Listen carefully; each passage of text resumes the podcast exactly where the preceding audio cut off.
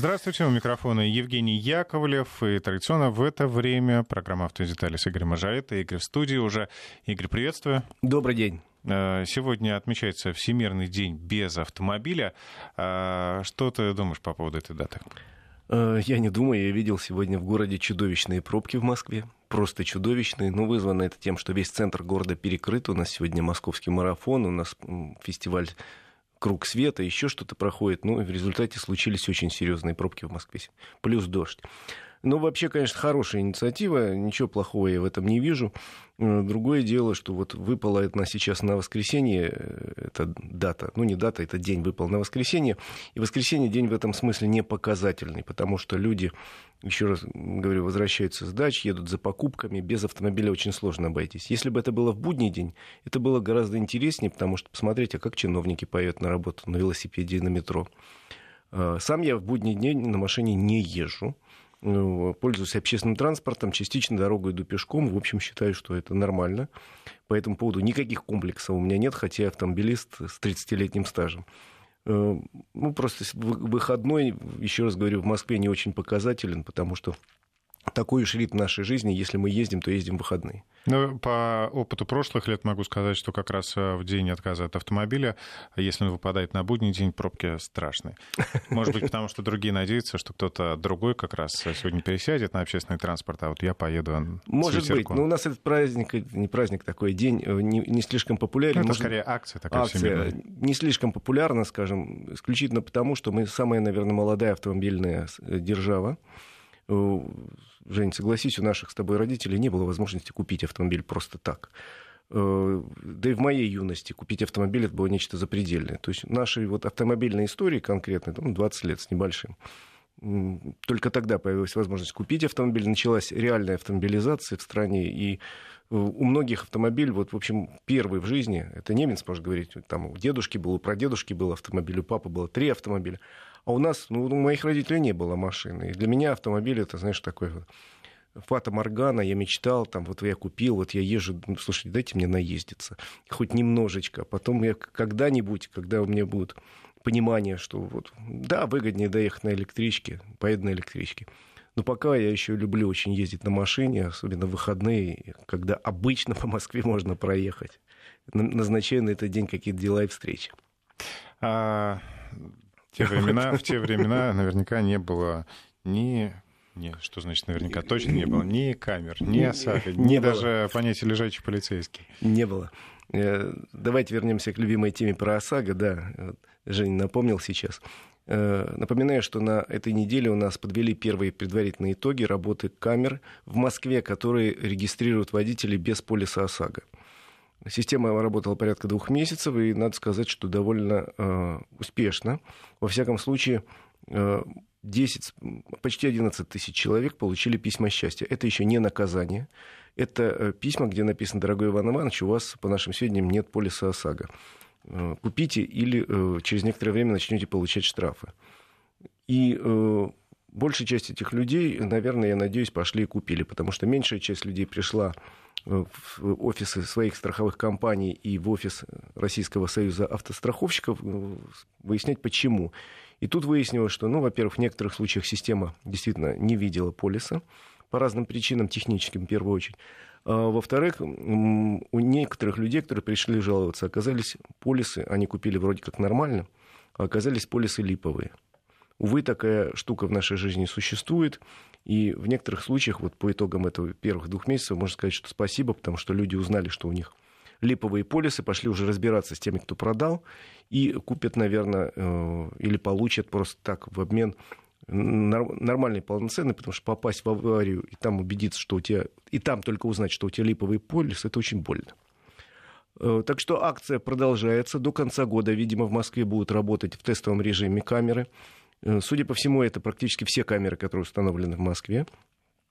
И, и есть такие Э, предварительные данные, что с нового года система уже заработает в режиме нормальном, будет присылать штрафы по 700 рублей пока один в день, а потом и чаще. Соответственно, система заработает, видимо, сразу в Москве, Московской области, Санкт-Петербурге, Ленинградской области и, говорят, в Казани. Она тоже готовится к этому. Ну, а потом, там, через какое-то время, практика распространится по всей России. Так что, в общем, надеюсь, что людей, которые сознательно ездят без полиса или э, покупают сознательно липовый полис, пытаясь сэкономить, будет меньше, потому что полис ОСАГО при всех его, в общем, недостатках, абсолютно, э, система еще не абсолютно совершенная, достаточно много недостатков имеет. Это, в общем, система э, закрывает многие вопросы и помогает людям выйти из сложной ситуации цивилизованно. То есть произошла авария, оформили протокол, получили деньги. Ну, честно говоря, не понимаю людей, которые сознательно приобретают поддельный полис дешевле, но потому что ты не можешь гарантировать, что ты никогда не попадешь в аварию. Да, конечно, и... ведь это зависит не от того, какой я замечательный водитель. Я, может быть, трижды замечательный водитель, у меня чудесный опыт, но я не застрахован от э, некой ситуации, когда вот, там, другой водитель не такой чудесный, не такой опытный. Третий водитель, там случается стихийное бедствие, случается, условно говоря, там, э, там дождь сильный, ну мало ли что, погода там, и опыт ваш даже тысячелетний не поможет в случае, если, еще раз говорю, второй, третий, четвертый водитель не обладает нужным уровнем э, опыта, квалификации, знаний. А, что касается ОСАГО, тут инициатива о том, чтобы злостных нарушителей чтобы для них поле стоил, стоил дороже. Для а, тех, кто ведет это... себя хорошо, чтобы... Да, да, да. Это я сейчас попытаюсь объяснить еще раз, потому что уже много раз объяснял. В Государственной Думе сейчас есть законопроект, законопроект, который подготовлен в Российском Союзе автостраховщиков, согласован с Центробанком и Минфином. Суть этого законопроекта внести с нового года э, кардинальные изменения в систему расчета стоимости полиса она меняться будет так. Будут отменены э, коэффициенты мощности, коэффициент региональный. Они довольно э, серьезную роль играют в вычислении э, стоимости общей. И дальше будет введен некий коэффициент, который вот надо за осень разработать. Коэффициент, который будет учитывать количество серьезных нарушений правил дорожного движения в течение года. То есть, если у вас в течение года там 10 раз э, штрафы за неправильную парковку, это не влияет на безопасность движения. Вы чисты. Но если вы в течение года несколько раз превысили сильно скорость, там, допустим, как будет установлено в законе, я не знаю, допустим, на 20 км в час, несколько раз в течение года превысили, или э, в течение года дважды там, выезжали на красный свет и так далее. То есть выбраны некоторые серьезные нарушения ПДД, которые угрожают реально безопасности. И там будет бальная система, и, соответственно, если у человека там, в течение года, условно говоря, 10 таких серьезных нарушений, ему бабах, и там коэффициент 2 или 3, там, я не знаю, это еще не решили, и, соответственно, страховой полис будет дороже. А если у человека нет нарушений, соответственно, его коэффициент обратный. Ну, логика, логика тут вполне понятна, потому что если ты злостно нарушаешь, например, скоростной режим... Э... Значит, ты представляешь опасность для Значит, всех. Ты, да, риск и того, риск, что ты попадешь да, в аварию, намного-намного выше. Соответственно, в принципе, вот Центробанк э, и Минфин сказал в лице вот, замминистра финансов на днях буквально сказал, что если правильно они посчитали, то водители без нарушений могут платить за полис там 2-3 раза меньше, чем сейчас. Соответственно, водители с нарушением будут платить дороже. Система будет такая. Сейчас мы в среднем платим все, там 5300 стоит полис по стране. И это такая средняя температура по больнице. Выясняется, что я переплачиваю, там, условно говоря, не имеющий нарушений, за человека, который часто нарушает. Ну, вот эту систему пытаются как-то все-таки больше привязать к личности человека, его поведению на дороге. Потому что ну, при наличии двух машин, например, кстати, а, мы за одну машину платим, ну, я уж сейчас дословно, дословно не, ну, не помню там до, до цифры, но условно за одну 5 тысяч рублей, за другую 10 тысяч, потому что у одной мощность в два да. раза больше, но я считаю это абсолютно логично. Безусловно, нету никакой статистики, которая бы говорила, что мощные машины чаще попадают в аварию, а слабенькие машины со слабеньким движком попадают реже. Такой статистики нет ни в одной стране мира. Но у нас уж ввели такую практику а, э, и такую систему расчета, она имела, когда ее вводили, такой э, социальный смысл. Типа на мощных машинах ездят богатые люди, а на слабеньких э, ездят люди небогатые. Пусть богатый побольше заплатит, а потом мы эти деньги плавно размажем Если мы говорим, что на дороге все равны, значит... Вот от этой системы хотят сейчас отказаться. И, видимо, откажутся со следующего года. Ну, появятся другие системы расчета. Еще раз говорю, что это пока обсуждается. Государственная Дума должна в осеннюю сессию принять этот закон. Под него будут какие-то методики расчета. Мы будем возвращаться к этой теме, между прочим, регулярно, потому что это касается всех водителей. У нас, извините, 50 миллионов человек имеют водительские права 40 с чем-то миллионов у нас продается ежегодно полиса ОСАГО. Согласитесь, это касается там, каждого третьего жителя нашей страны, а я уж не говорю, что водитель обычно, у него еще есть семья. И в семье есть общий бюджет, поэтому это касается всех, наверное. Э, теперь хотелось бы поговорить э, о молодых водителях. А, э, Какая-то значит, интересная инициатива. Значит, у нас вообще, что касается молодых водителей, мне очень интересно, потому что периодически говорят, что молодые водители это зло, они часто попадают в аварии, они регулярно э, где-то там не так себя ведут, поскольку опыта у них нет, и поэтому с ними надо больше работать. Э, я, кстати, вчера не поленился и посчитал, сколько процентов аварий приходится на долю молодых водителей. Молодыми считается у нас водители со стажем до двух лет. Э, так вот, выяснилось, что цифра эта практически последние годы не меняется. На долю этих молодых водителей приходится не более 5% ДТП. И, соответственно, столько же или чуть-чуть меньше погибших на дорогах приходится на долю аварий, виновниками которые были молодые водители.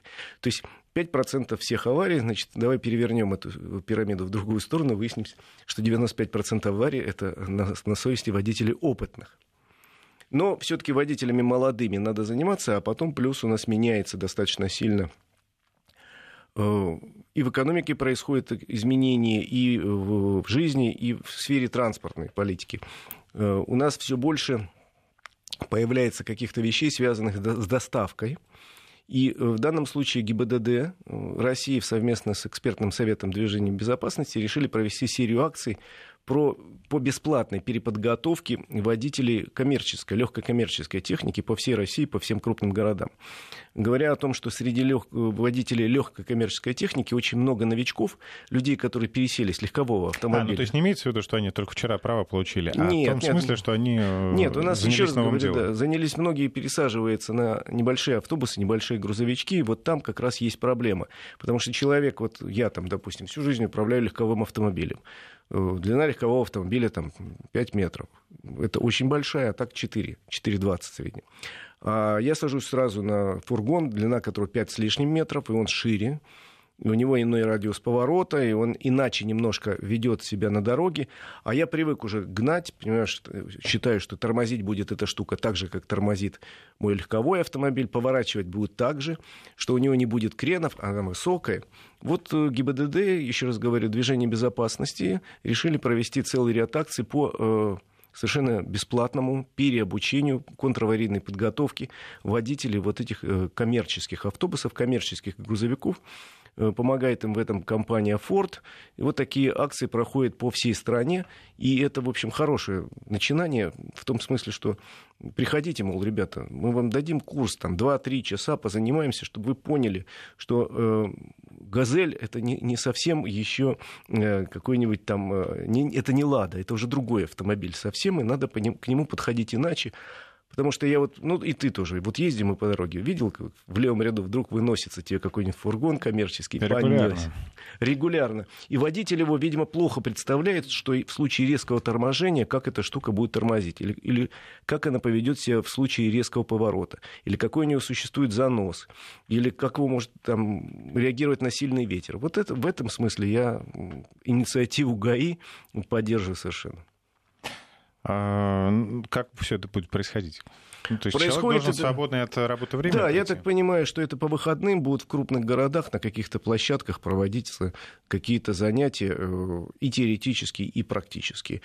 У нас э, всегда говорят, что там ГИБДД это организация карающая. Ну да, есть у нее такая функция. Но мне кажется, что все э, потихоньку надо переходить в, в другую роль, в роль учителя, воспитателя. Этого у нас не хватало. Непосредственных занятий, причем не хватало и в школе там. Знаешь, когда я в школе учился, к нам приходил какой-то дядя Степа и чему-то учил. У моих детей сейчас в школе дядя Степа не приходит, а плохо. Ну и это же касается обучения и взрослых дядей, и взрослых тетей. Наказывать, конечно, нарушителей надо, но для начала надо людей обучить каким-то э, важным вещам, тем более, что важные вещи в нашем меняющемся мире появляются с завидной регулярностью. Вот мы с тобой говорили, между прочим, не так давно по поводу новых э, персональных электрических средств мобильного передвижения, которые все появляются и появляются. И каждый год не, не, неожиданно появляется там, там два года назад массово появился там Сигвей. Потом Сигвей, в общем, как-то меньше стали, гироскутеры пошли. Гироскутеров меньше стали, моноколеса плановые въехали в наши города. А теперь у нас бич — это электросамокаты, потому что их такое количество, их можно в прокат взять, можно купить. И, соответственно, эти электросамокатчики носятся по дорогам и улицам, э, не, не глядя ни вправо, ни влево. Еще потому, что, а, их никто не учил, б, они вообще не существуют. Дело в том, что в наших правилах дорожного движения нету определения вот этих э, новых средств электромобильности. Вообще нет. У нас в главе про пешеходов присутствует в скобках просто самокат. То есть пешеход или человек на самокате, они э, приравнены. Но обычный самокат это одно, а электросамокат, который может разгоняться до 60 км в час, согласитесь, это совсем другое. А моноколесо, которое может ехать 30-35 км в час. Ну, даже самокат, если, скажем, не самый дорогой, до 20 км в час едет. Но это по сравнению с скоростью пешехода. Да, это очень серьезно. Причем уже в, в России за первые полгода два человека погибли, между прочим, в ДТП с этими самокатами. Я говорю неправильно, ДТП это не считается потому что нет такого транспортного средства. Инциденты, да? Ну, как, Инциденты, это, как попробуй да. назови. Вот как назови, а люди погибли, все равно. И как раз на этой неделе у нас ГИБДД объявили э, сбор мнений по поводу, как и что делать с этими электрическими новыми транспортными средствами, как их систематизировать, э, вводить, не вводить правила какие-то новые, вводить, не вводить права, потому что во всем мире в этом году приняты в большинстве стран мира какие-то законодательные акты. Мы немножко отстаем но э, активно в мире принимается. Некоторые страны, как Китай, просто запрещают это делать. Запрещено и все. А большинство стран все-таки э, идет по пути лояльному, но все-таки вот Германия, например, не так давно приняла пакет законодательный, по которому, если ты едешь, значит, э, если у тебя тяжелый электросамокат, э, который разгоняется до 60 км в час, ты на нем на городских улицах не можешь появиться ни в коем случае. Если появишься, штраф 500 евро и конфискация. Есть такие тяжелые. У нас, знаешь, по дорогам иногда гоняют. Я вижу иногда, думаю, боже, еще один бессмертный поехал. Не видел? Отчаянных видел таких, конечно, да. Ужас. Ужас. Э, значит, э, вот немцы такие э, вывели за рамки, говорят, если у вас есть желание купить такой, пожалуйста, покупайте на трек, вперед занимайтесь, там катайтесь, пожалуйста. Но на городские улицы ни в коем случае. Если у тебя есть легкий, вот тот самый самокат до 20 км в час, ты должен сдать некий такой небольшой экзамен, поставить галочку, что ты прошел обучение, средства защиты и вперед. Можешь ехать, но по велосипедной дорожке со скоростью до 20 км в час, если ты выезжаешь на тротуар, скорость не должна превышать 5 км в час. Нарушил, тоже тебе очень серьезный штраф, в каких-то случаях конфискации. Вот примерно такие правила очень многие страны Европы последовательно принимают. Видимо, пришла наша очередь. Еще раз говорю, мы отстаем, и придется срочно и законодателям нашим, и э, специалистам по безопасности дорожного движения принимать какие-то э, изменения в правилах дорожного движения, придумывать наказания, потому что есть, вот это есть. Электросамокат есть, а в документах его нигде нету. И поэтому мне вот задали вопрос э, сегодня, между прочим, а если вот э, меня на дорожке, на, на тротуаре сбивает Э, электросамокат и потом уезжает, что ему будет? Я говорю, вы знаете, если честно, по закону ничего не будет. Если его найдут, тогда, конечно, это даже если его, можно возбудить. Даже а если его найдут, его можно наказать как пешехода, нарушившего правила, на 800 рублей, а за столкновение достаточно сложно будет с него содрать деньги, потому что это... А что это такое? Вот смотри, мы с тобой идем по э, тротуару, задумался я, а ты смотришь в телефон, и стукнулись лбами. И у меня шишка, и у тебя шишка. Э, за что нас наказывать? Ну да, такой пример. Трудно поспорить. А вот тут, понимаешь, я и человек на электросамокате юридически пока равны. Ну вот я говорю, иду я, э, бежит человек, сшиб меня с ног. Ну, если, я, если его поймали потом, а у меня какие-то серьезные последствия, можно попытаться ущерб через суд э, с него э, слупить. Но человек на электросамокате, он же быстрый. Ты знаешь, у меня есть еще одно наблюдение. Ты сказал про Китай, который вообще запретил эти транспортные средства. А фишка в том, что именно эта страна как раз э, и выступает одним из основных поставщиков. Конечно. Я не думаю, что где-то еще их собирают. Э, то есть Китай это ну, наверняка 99%. Конечно. А... Ну, у них, еще раз говорю, в городах, во всяком случае, электросамокаты запрещены к эксплуатации. Я разговаривал с вице-мэром одного из крупнейших китайских городов. Он сказал, нет такого транспорта, пожалуйста, есть специальные там треки, площадки, там гоняйте. На городских улицах делать нечего. Э, я не считаю, что это решение верное. В принципе, китайцы сами для себя, конечно, там принимают какие-то решения. Они вообще люди жесткие. У них там надо, не надо, все не существует там. А тут вот они приняли такое решение. Но э, в Европе в основном все-таки э, эта вещь разрешена, за исключением вот этих самых тяжелых электросамокатов, которые могут разгоняться. Ну и плюс к тому появляется во многих странах требование э, по экипировке потому что ну, человек на роликах, как правило, одевает шлем на, на локотники, на коленники, а тут человек несется 60 км в час по проезжей части, и из экипировки у него только там бейсболка. И что с ним будет при падении, понятно, уже два человека э, показали на своем опыте в России, что бывает при падении. Ну, мы говорим, что это страшно и плохо, но на самом деле, вот э, с другой стороны, это же очень удобно.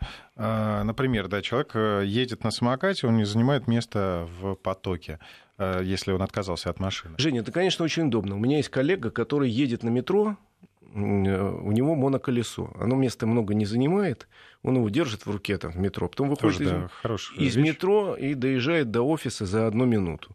Он аккуратно ездит хорошо. То есть за вот таки, такими индивидуальными средствами передвижения будущее, безусловно. Наверное, когда-нибудь появятся летающие доски, как в «Назад будущее». Еще что-то появится. Но я просто говорю, за ними будущее, но просто надо их в русло закона как-то поставить, э, прописать правила игры, обязательно хотя бы людей, которые ездят на этих штуках, выучить элементарно правила дорожного движения. Ты же ну, не, не сам по себе по пустыне ешь, ты же в потоке. Справедливо, что тут скажешь? Предлагаю сейчас прерваться, реклама и новости, ну а потом еще у нас несколько новостей и отправимся в путешествие. Автодетали с Игорем Маржаретто. Возвращаемся в студию, говорим на автомобильные темы. Игорь, буквально на секунду сейчас зачитаю несколько сообщений от наших слушателей. Многие э, считают, что Э, наказать и сейчас можно тех людей, кто на электромобильных средствах, да, как мы их назвали? Э, на... Индивидуальных мобильных средств, как-то вот так. Ну как на электротяге. Да. Наказать вполне можно за умышленное или неумышленное нанесение тяжких телесных повреждений. Если поймаете. Ну да, тут осталось только поймать, конечно. В Германии никакого обучения нет для электросамоката. Скачал приложение и поехал. Но дело в том, что там как раз и разрабатываются меры точно так же, как и у нас, просто они э, смотрят на это как-то по-своему. Э, вопрос по поводу ОСАГО. Если я еду на АТО, а у меня уже страховка закончилась, то меня штрафов... за что меня штрафовать? За то, что не сделал этого раньше? Да. Э, и комментарии. Более мощные машины, для них ОСАГО дороже, потому что они более дорогие, выплаты по ним более существенные. Не согласен. Не согласен, что... выводили исключительно из социальных соображений. Это я просто точно знаю. А, Все, предлагаю ехать дальше. Поехали. Мы отправляемся путешествовать в Казахстан. На этой неделе я э, три дня провел в Казахстане, проехал примерно 800 километров по этой замечательной стране, по бывшей союзной республике. Э, массу ощущений вы, вывез оттуда, о чем хочу вам рассказать. Э, очень красивая страна, с потрясающей действительно красивой природой, и еду туда как раз в первую очередь посмотреть на какие-то вещи природные, поскольку ну, таких э, архитектурных памятников в Казахстане не очень много, э, если сказать честно, то мало. Ну, туристов довольно много, и вот за три дня видел очень много машин э, с, русскими номерами, с российскими номерами, очень много машин, причем номера разброс от московских до новосибирских, новосибирских больше, надо сказать. И туристов тоже много видел.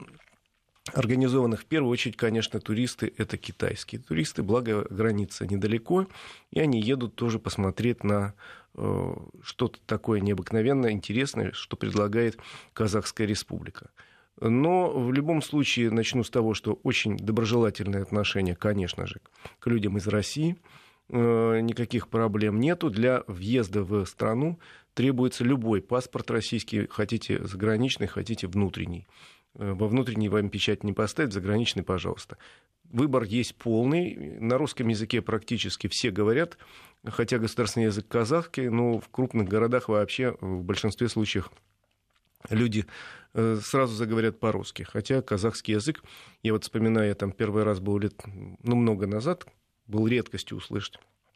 А сейчас э, совершенно нормально, везде на улицах звучит казахский язык, надписи по-казахски, причем уже в двух видах на кириллице и на латинице. Как известно, поэтапно Казахстан переходит на латиницу, поэтому надписи уже есть и такие, и такие. По поводу правил дорожного движения, примерно как у нас, есть небольшие разночтения – можете ознакомиться, посмотреть. Но, в принципе, правила те же самые, как у нас. 60 километров в городе, 90 э, на трассе, и на скоростных трассах у них их несколько есть, 110. Э, в принципе, единственное, вот, что вот немножко вот раздражает, это то, что у них на трассах, ну, видимо, априори 110 и 110. Нигде нету, как у нас, знаков дополнительных, которые лишний раз подчеркивают, что здесь можно 110, а здесь 90. У них знаков в этом смысле мало, видимо, экономят на металле. Не знаю. Ну, на самом деле, действительно удобно, потому что иногда едешь по трассе и думаешь, а нарушаю я сейчас или нет? Да, а вот, знака нет и нет. А знака нет и нет. Значит, штрафы повыше, чем у нас, надо иметь в виду. Ненаказуемый лимит скорости 10 км в час. Это только мы себе позволяем 20 км. 10 км в час. Э, нарушение на 11 км в час. Камер много. Полицейских машин много они ездят по трассам, по городу. Э, на нарушение на 11 км в час уже штраф 2000 рублей в пересчете на наши деньги. Если превышение на 20 км в час, это 4000 э, рублей на наши деньги. И э, единственное, что, как у нас приятная вещь, штраф можно заплатить, если сразу, то 50%, если вы тут же пойдете в банк.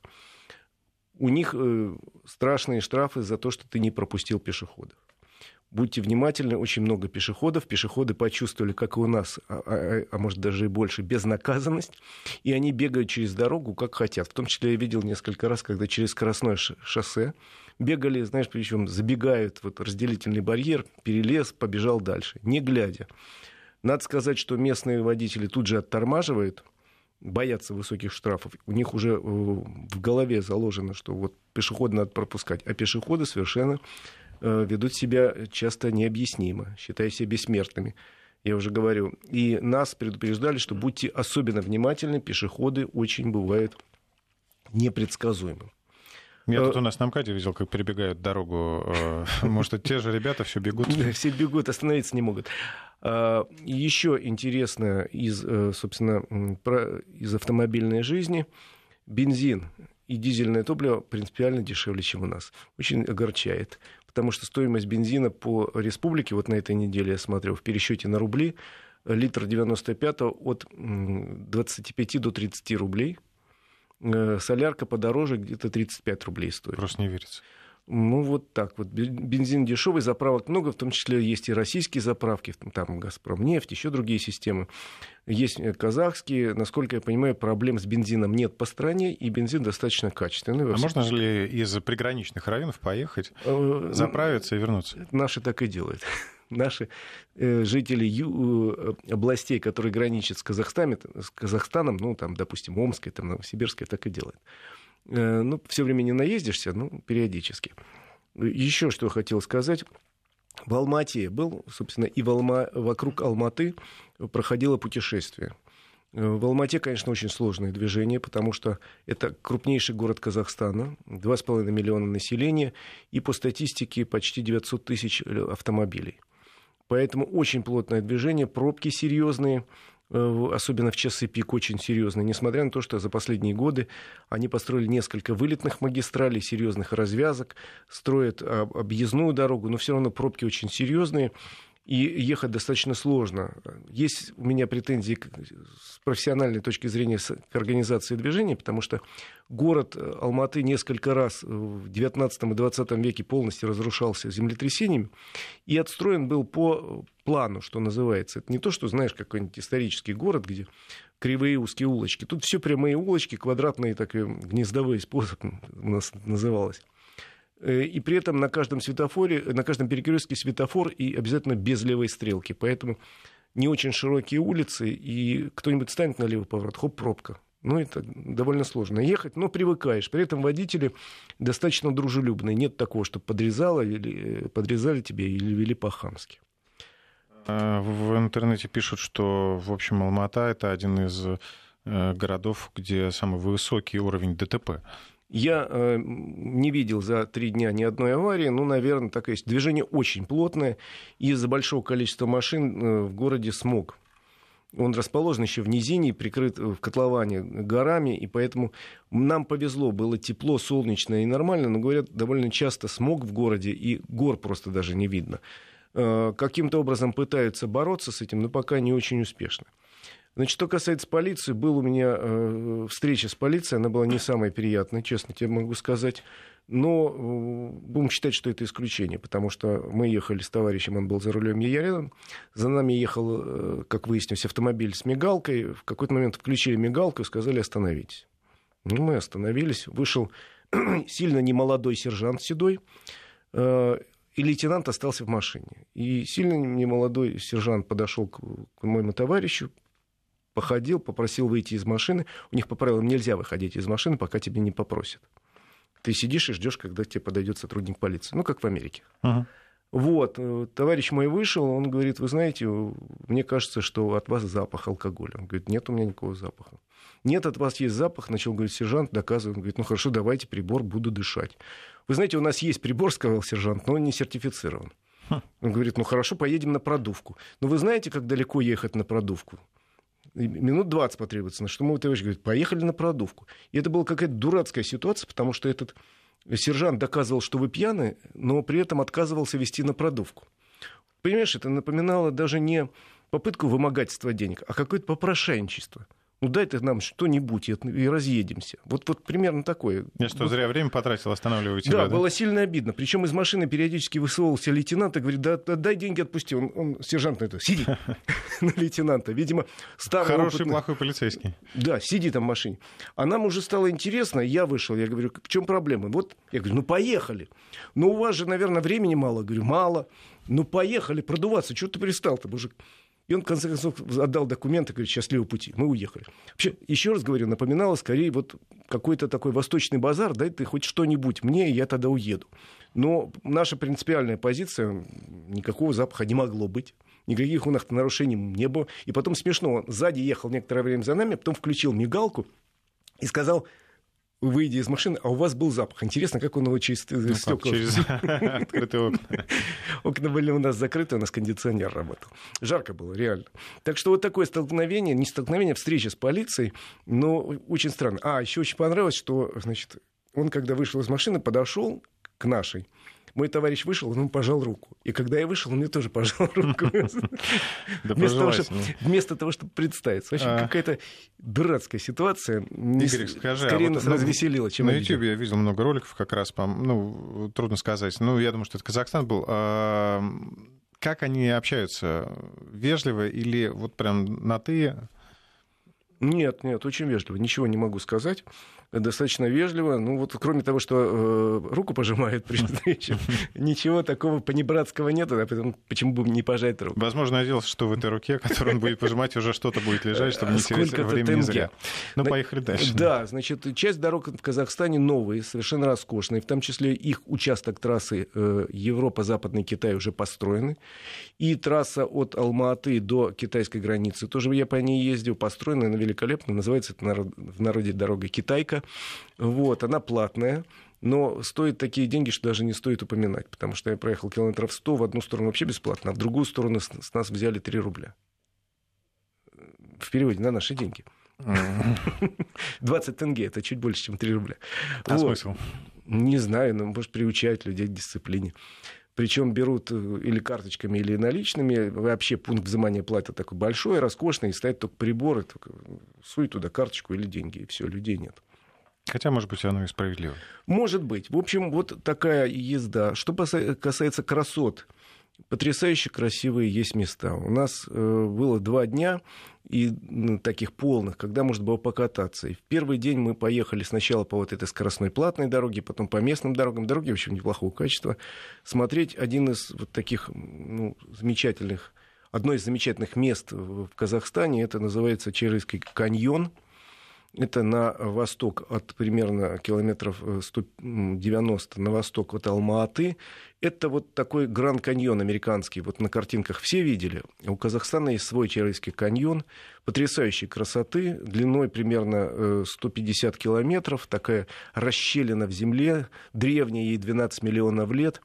С такими скалами очень красивыми красного цвета, причем в освещении в солнечном меняется цвет. Очень красивое, реально такое место, такой феномен природный. Когда-то там было море, потом река, а теперь остался вот этот каньон извилистый, длиной, я говорю, больше 150 километров и глубиной от 150 до 300 метров. Часть каньона сейчас национальный парк, это э, часть, которая называется Долина замков.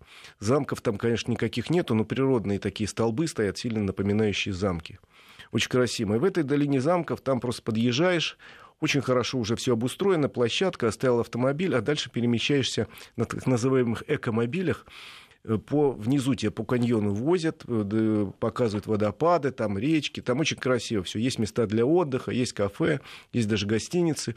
Экомобиль, правда, к экологии отношения не имеет. Это э, УАЗик головастик. УАЗ, Просто платный, да? У, ну да, деньги небольшие. УАЗ головастик такой, представляешь? А сзади платформа, и на ней вдоль кузова установлены сиденья, ну, держишься, человек там 15 набивается в эту штуку. Ну, э, я думаю, что смысл лучше одна машина, чем да, конечно, 10. Конечно, ну, в общем, очень впечатляет. А часть каньона открыта для посещения, и мы там съехали на машинах вниз, проехали по каньону, впечатление очень сильное, поднялись наверх. Очень красиво, и действительно стоит туда съездить. Много было местных, очень много китайцев возят, китайцы цокают языками, говорят, ой, ой, ой как красиво. А э, второй день, в общем, вокруг Алматы там было тоже что посмотреть. Э, в самом городе памятников архитектуры, честно говоря, э, немного. А если честно, то их практически нет. Можно отнести только Вознесенский кафедральный собор, который построен был в начале 20 века из дерева, без единого, говорят, гвоздя, 64 метра высотой, выдержал несколько землетрясений без проблем собор, очень красивый расписанный такой. Ну, зато э, в, вокруг Алматы есть масса мест, куда вот возят туристов, и так, а, какая красота. Начиная от того, что высокогорный каток Медео, про который все, наверное, знают, буквально 15 километров от центра города, 1700 метров, самый большой каток, на котором установлено огромное количество рекордов, ну, потому что воздух такой, потому что лед такой. Там действительно очень красиво, можно в любой жаркий день подняться, покататься на коньках. А еще выше там горнолыжный курорт Чекбулак. Очень хорошее место, красивое, современное, несколько подъемников с гостиницами. Совершенно такой европейский горнолыжный курорт. А еще выше есть озеро Иссык.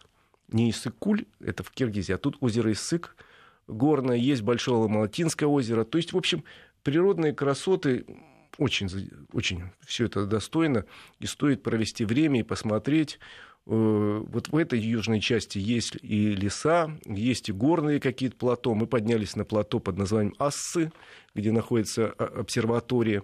2700 метров, потрясающий вид вправо-влево, знаешь, рядом снежные какие-то пики, а тут еще зелень, а ниже видно, вот как вот, знаешь, э, по вертикали распределяются природные зоны, вот там такой лес, вот всякой лес, вот кустарники, а вот тут какие-то пасутся кони, а выше уже просто пике ледовой. То есть, конечно, Казахстан – это республика, одна, кстати, из самых больших стран в мире, в десятку входит, э, но не слишком хорошо населенная, 18 миллионов населения, потому что большая часть страны это горы, степи и пустыни, где, в общем... Территория, ты имеешь в виду, да, территория, да. А так территория огромная. Ну вот район Алма-Аты, да, это такой заселенный густой район. Сама Алма-Ата с пригородами почти 3 миллиона человек живет. Э, тысячу лет отметила Алма-Ата не так давно, три года назад. Тут были и торговые поселения, и поселения кочевых народов, ну а э, такое постоянное поселение с середины XIX века – это русская крепость Верный, которая с начала 20-х годов 20 века называется исторически Алмата, что переводится «отец яблок». Яблоки росли везде вокруг, э, собственные сорта вкуснейших яблок. К сожалению, сейчас с ними не очень хорошо, потому что застраивается очень бурно все. И яблоки, конечно, местные можно купить, но в основном они выращены не в Алмате, а уже где-то рядом. Ты знаешь, после рассказа про каньон Чарым э, прям уже захотелось страшно съездить, посмотреть на это чудо. Вот. Ну и, как всегда, рассказываю про машины, потому что машины, на которых мы ездили, были достаточно любопытные. Для меня надо сказать, что это китайская марка марка Черри, давно работающая на нашем рынке. Они уже с начала 2000-х годов на нашем рынке. И э, каждым поколением машин Черри они становятся все более интересны. У нас были э, кроссоверы городские. Э, кроссовер называется Черри Тига 4. И э, я честно могу сказать, это одна из первых китайских моделей, когда я честно могу ее порекомендовать. Обычно я очень осторожно отношусь к китайским моделям. Тут очень любопытный автомобиль. Надо сказать, что компания Cherry сильно вложилась. У них очень серьезные научные исследовательские работы проходят, и очень серьезных они купили специалистов. Во всяком случае, э, платформу этого автомобиля помогали разработать специалисты Land Rover Jaguar, с которыми у них вообще СП.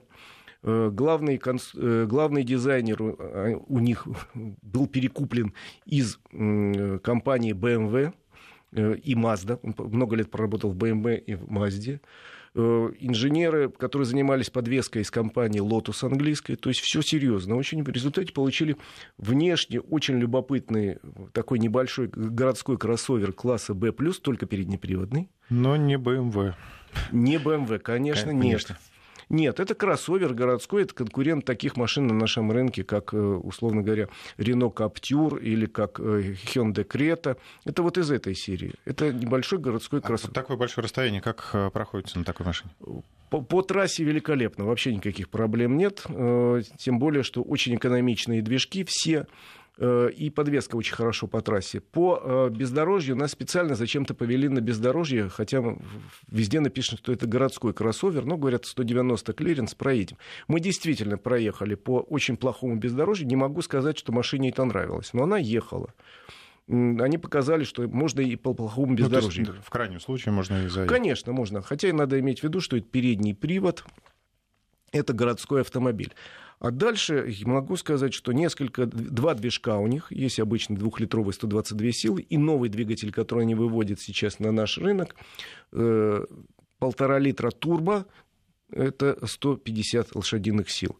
Коробки механика есть, есть вариатор, это на атмосферном двигателе, а на, соответственно, турбированном двигателе стоит только робот с двумя сцеплениями, самый прогрессивный на сегодняшний день. Что могу сказать?